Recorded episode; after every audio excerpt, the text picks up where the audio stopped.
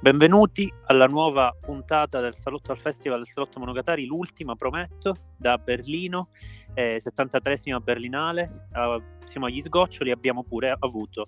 l'annuncio dell'Orso d'Oro, quindi in realtà è finito tutto, ma la realtà è che la proposta della Berlinale è sconfinata e quindi ci faceva piacere non solo parlare evidentemente dell'Orso d'Oro, che è Sur l'Adamant di Nicolas Philibert, ma anche parlare di un altro film tedesco arrivato in concorso negli ultimissimi giorni. Per questo abbiamo invitato un interlocutore d'eccezione, Matteo Arcamone. Ciao Matte. Ciao a tutti, grazie dell'interlocutore di eccezione.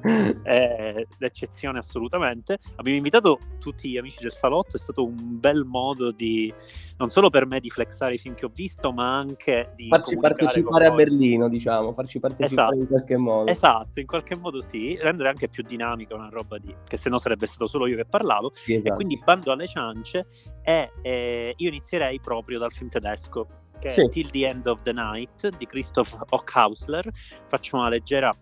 introduzione sulla trama di questo film. Si tratta della storia, è una sorta di melò poliziesco dal ritmo, ne parleremo, piuttosto televisivo, sia nel bene che nel male. La storia di un poliziotto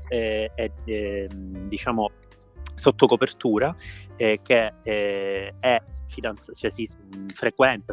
diciamo con una ragazza trans che viene rilasciata dal carcere per poter collaborare, per farla collaborare con la polizia e incastrare un boss per il quale lei faceva l'ingegnere del suono in una discoteca, una roba del genere, perché questo boss è anche un DJ, quindi si ha a che fare con la droga ma anche con in generale il mondo delle discoteche, che però non si vede mai, tra l'altro voglio precisare. L'assunto narrativo è appunto molto strano, perché lui è un poliziotto sotto copertura e deve tenere sotto controllo la ragazza trans, Leni, che è pure diciamo la sua compagna e che convive con lui e che è limitata da un collarino che ha nella caviglia ad andare in giro liberamente per la città, che non ho capito se è Berlino, comunque siamo certamente in Germania, e non può superare un certo raggio di estensione. E nel frattempo loro come coppia interagiscono con la coppia di questo DJ che devono incastrare con la compagna, e ci sono una serie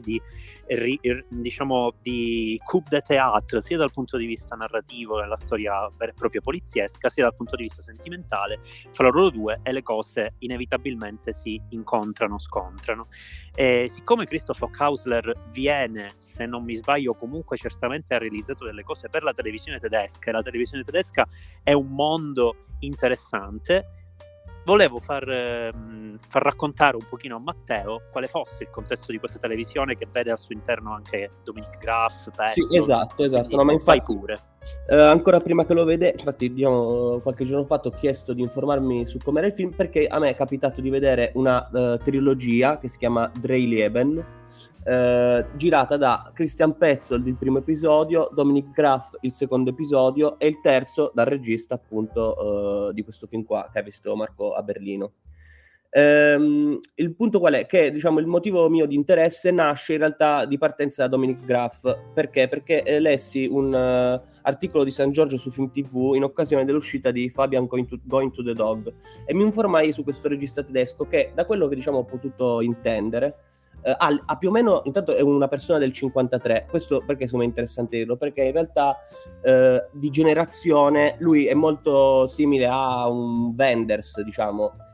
soltanto che dice in un'intervista che fin da giovane si accorse di non avere grandi capacità, cioè i suoi lavori art house non gli piacevano e non aveva grandi capacità di quel tipo, e si rese subito conto invece che gli interessava lavorare su un materiale narrativamente più solido, diciamo più nazional popolare, e soprattutto, non so come dire, quasi come scelta lavorativa di lavorare in televisione, perché diciamo secondo me era stato individuato da lui come strumento più democratico, va bene, essendo nelle case di tutti.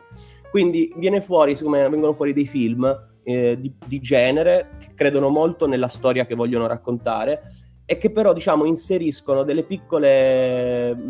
diciamo, dei piccoli concetti terroristi dove riescono a ribaltare la cosa. Cioè, nel senso, in questo caso, nella trilogia appunto a cui partecipano tutti e tre, per farvi un esempio, si tratta di una trilogia che si occupa di una storia thriller unica, cioè un serial killer che ha ucciso delle persone e bisogna arrestarlo. E i tre partono da tre presupposti completamente diversi. Petzold fondamentalmente del thriller se ne frega e fa un melodramma, dove lo sfondo thriller praticamente è fantasmatico, cioè il genere non esiste neanche più, non è neanche più di genere thriller. Dominik Graf c'è questa poliziotta che è lì per indagare, ma alla fine il film finisce per parlare di rapporti intimi che lei ha con un uomo e una donna, e quindi viene fuori appunto una politica quasi intima dei personaggi. E il terzo, che è appunto il regista di cui stiamo andando a parlare, fa anche lui un film profondamente televisivo, ma con dei piccoli momenti anche proprio estetici molto forti, che diciamo apparentemente insomma poco si addicono a un linguaggio televisivo banale. L'unica cosa che mi viene da dire è che probabilmente questo atteggiamento non ha fatto i conti con il nuovo modo di fare serie televisive, cioè nel senso che secondo me è tutta un'idea di cinema televisivo che non ha poi fatto i conti con quello che è successo con le piattaforme, cose varie. E da qui ti lascerei la parola, Marco, perché io il film non l'ho visto, ma parlandoci più o meno ci siamo detti queste cose qua. Sì, infatti. No, infatti è vero che questo film, che sembra potrebbe essere benissimo una serie TV, potrebbe essere benissimo spalmato in tanto tempo, potrebbe benissimo raccontare nell'arco di una serie di episodi la stessa storia, effettivamente inserisce delle cose terroristiche, come dice Matteo, innanzitutto dal punto di vista stilistico, e sono molto eterogenee rispetto al resto, per cui ha questi momenti in cui realizza questi dolly laterali, queste carrellate laterali che sono ripetute sullo stesso soggetto, riprendendo la stessa azione in conseguenzialità cronologica o quasi, quindi dei jump cut o quasi, però facendolo con questo movimento laterale, come se stessimo leggendo, ok? Oppure un'altra cosa, per esempio, sono le sovrimpressioni, momenti al neon, c'è un momento di ballo di cia cia cia che è piuttosto strano, ci sono questi accenti che sono obiettivamente quelli che vengono poi ricordati del film e che sono decisamente curiosi. Detto ciò, effettivamente è bello vederlo, a prescindere che siano eterogenei o meno, nel film è bello vederli utilizzati anche per una storia, non dico da B-movie, ma quasi. Cioè c'è comunque un certo gusto e sicuramente, come dice Matt, una fiducia nel raccontare questa storia che li rende gustosi, cioè li rende parte di quella passione un po' fetice che si può avere per questi film del genere. Certamente il livello di intrattenimento, cioè il modo in cui intrattiene, è comunque particolare, le sue ragioni risiedono nella televisione tedesca, che secondo me pure, io la conosco pochissimo, la conosco dai grandi autori di cinema prestati alla televisione o viceversa, quindi anni 70 certamente Fassbinder, più anni 80 Heimat e poi i vari Heimat, quindi non conosco granché, certamente appunto c'è un canone. Heimat è un buon esempio, cioè io ho riflettuto molto su Heimat da questo punto di vista, cioè sul fatto che chiaramente lo amiamo, noi ci vediamo è probabilmente il film più grande mai fatto e tutto, però ha anche una forma molto televisiva, cioè che per tutti, capito? Come se avesse comunque questa volontà di essere veramente nazional popolare in senso buono, non so come spiegare. Sì, no, ma infatti il punto è sempre quello, cioè qual è il termine grammaticale più facile da citare per quando si parla di produzioni del genere: l'utilizzo del campo contro campo. Chiaramente si tratta di un film pieno di dialoghi, esatto, tutto parlato, i campi contro campi sono quelli che sono, non si spostano mai di una virgola. L'unica cosa è che anche il campo contro campo lo puoi fare in un modo, lo puoi fare in un altro modo, lo puoi fare in 100.000 modi diversi. Qua è evidente che non c'è una ricerca sul campo contro campo, e quindi, come dire, allora lì cominciamo a dialogare col linguaggio televisivo, quello diciamo di immediata, esatto, ricezione. Sì. E quindi effettivamente questa idea autoriale di inserire questi elementi strani in un contesto tra virgolette normale è un modo un po' diciamo poco aggraziato di cercare di far televisione in una maniera diversa, oppure è l'unico modo come dire, forse a livello come dire di produzione, a livello di quant'altro potrebbe essere anche l'unico modo. Certamente negli Stati Uniti noi stiamo vedendo che le concessioni fatte agli autori più o meno di cinema sono sempre più ampie, anche se devono essere autori di cinema decisamente più lanciati a livello internazionale, un Guadagnino, un Refn, certamente a Christoph Hochhäusler non viene fatta fare una cosa altrettanto grande. Però secondo me è proprio quasi, cioè, almeno nel caso di Dominik Graf, adesso lui lo conosco meno perché di Dominik Graf mi sono appassionato e poi ho visto, sembra quasi una scelta lavorativa, cioè decidere di lavorare all'interno di un campo dove, cioè, quasi sembra, a mio dire, riflettendoci, un'idea per cui il cinema di genere ha senso solo se, capito, tu sei costretto apparentemente a stare in un determinato sistema e sotto pelle riesci a inserire nel film appunto del terrorismo, capito? Non so come spiegare. Sì, ma... Cioè, un'idea molto carpenteriana, in realtà molto classica, capito? Mi viene da dire di... Sì, infatti... Cinema. Diciamo, ricorda molto l'idea hollywoodiana, ok? Esatto, macina film che poi ha quegli autori che riescono a fare, vabbè, ma insomma, che la vera libertà stia nella presenza di regole e nel saperle usare. Esatto, no, nel senso che poi indipendentemente poi è proprio la scelta, secondo me, che c'è alla base di questo, cioè è proprio quasi una volontà intenzionale di metodo di lavoro, capito questo? No, ma infatti facendo proprio dei voli pindarici, a parte Petzold, su cui il discorso potrebbe essere molto lungo, perché esatto, cioè se vuoi Petzold parte da lì, secondo me, e però esatto, va oltre, cioè nel senso poi non ho visto l'ultimo che tu hai visto, però sì. Sì, c'è quella sensazione, c'è anche lì una regia invisibile. Esatto, ed è secondo me quello che io non ho visto, ma tu hai visto, che tu hai detto nel film della Mazzui che vedemmo a Locarno. Secondo me anche la Mazzui in realtà a tratti non mi sono accorto di questa cosa, ma secondo me è così, cioè secondo me quando io filmo il film e ti dissi sembra il comandante Rex, capito? Perché secondo me non ho dato attenzione ad altri dettagli che secondo me erano, cioè c'aveva questa idea alla base in qualche modo. A me ricorda molto questo discorso quello che fa con la soppopera o con la telenovela Almodovar, ok? Ecco, se io devo parlare di un regista di cui capisco sempre quando realizzo un campo contro campo, cioè se vedo un campo contro campo di Almodovar capisco che è Almodovar per luci, profondità di campo, una serie di cose tecniche ma anche immediate, ok? Ecco, forse è esattamente quello, lavorare dentro le regole in maniera libera, cioè riuscire a utilizzare quelle per creare un linguaggio personale. Sì. E certamente Almodovar ci arriva a modo suo da decenni. Stiamo a guardare la sensazione che questo cinema tedesco anche quando inconcluso è comunque affascinante come materia prima in cui questi registi sperimentano con questi linguaggi e con la possibilità di portarli un po' più in là. Quindi come dire, il film che è passato abbastanza sotto traccia, anche perché era alla fine del festival, anche perché sembrava più una concessione al film tedesco di turno da mettere in concorso, invece secondo me è abbastanza interessante per questo motivo. E poi perché, come dire, anche solo per la media televisiva, il modo in cui avviene il connubio sentimentale e poliziesco certamente ha delle cose un po' strane, tipo come fai a garantire che il poliziotto si prenda cura di un carcerato che è anche la sua amante,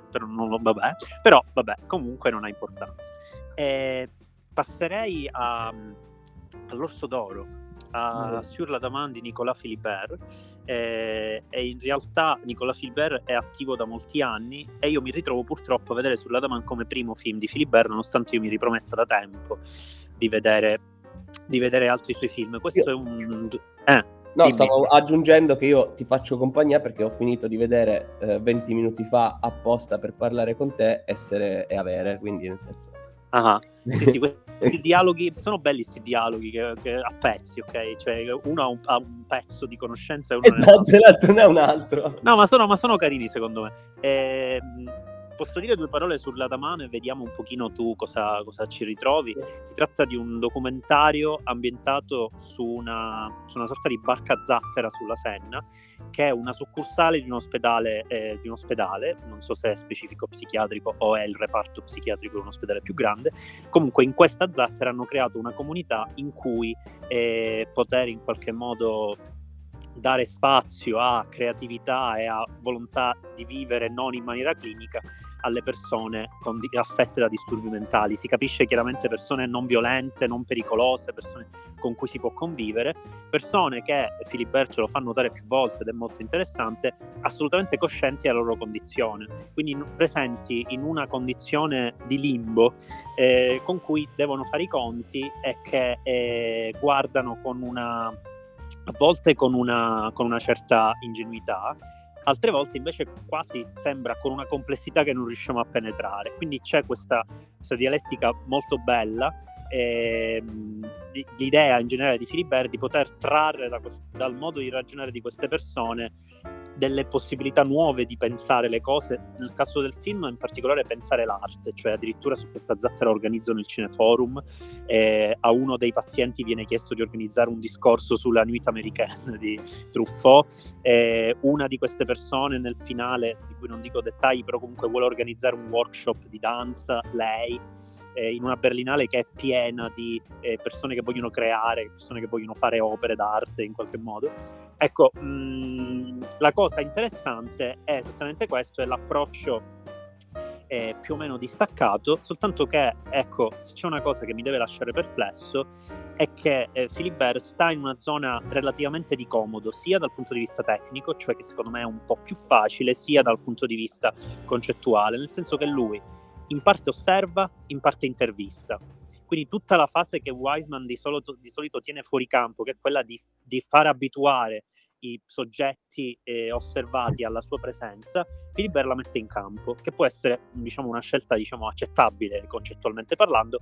però effettivamente all'inizio è difficile trovare la comunione fra questi momenti più diretti, in cui Philibert addirittura parla e in cui ai pazienti viene chiesto addirittura di ragionare sul cinema con lui in certi frangenti, e i momenti invece un po' più distaccati. È realmente il film, forse una cosa positiva, forse no, non lo so ancora, è come se non parlasse tanto di loro quanto di quanto sia difficile trovare la distanza giusta. Cioè, mentre in certi autori io ho visto qua anche Notre Corps di Claire Simon, che per me è un esempio meraviglioso di distanza nel documentario, il documentario è un cinema sulle distanze, ecco, Philibert parla proprio di questo e non si, infatti in un finale che riguarda quella tizia del workshop di danza c'è un dialogo fra questa paziente e un infermiere che dice proprio questa cosa: quanta fiducia possiamo dare a queste persone, quanta fiducia possiamo dare nei loro ragionamenti, nel loro modo di creare, quanta no. Noi non rispondiamo, non diamo al cinema il ruolo privilegiato in cui effettivamente ci si potrebbe fidare, ci teniamo sempre a una certa distanza che però alla fine rischia di diventare tenerezza, che non ci serve, non ci interessa. Esatto, guarda, è incredibile perché secondo me è esattamente quello che penso di essere avere, quindi secondo me ci hai preso. Cioè, nel senso, okay, che mi ha dato esattamente, è la stessa questione, cioè essere avere è lui che va in una scuola, diciamo, di un paese di campagna, quindi diciamo, come posso dire, c'è tutta una, se vuoi, da subito dicotomia per il fatto che questi vivono in mezzo alle vacche, ma appunto cioè, comunque c'è l'istruzione, c'è la pedagogia, c'è l'insegnamento. E tu per tutto il film, secondo me, non riesci bene a capire qual è la sua posizione, nel senso quanto è distante, cioè quanto è con il maestro, con l'istruzione, con la pedagogia, e quanto in realtà si rende conto che certe immagini che vengono fuori in realtà non sono così. Secondo me, almeno questa è la sensazione che ho avuto io. Ci sono dei momenti nel film dove lui riprende, ad esempio, dei genitori costretti a fare i compiti coi figli, e io ci vedo in realtà qualcosa, gente abituata in realtà a fare il contadino, cioè non a avere a che fare con le moltiplicazioni.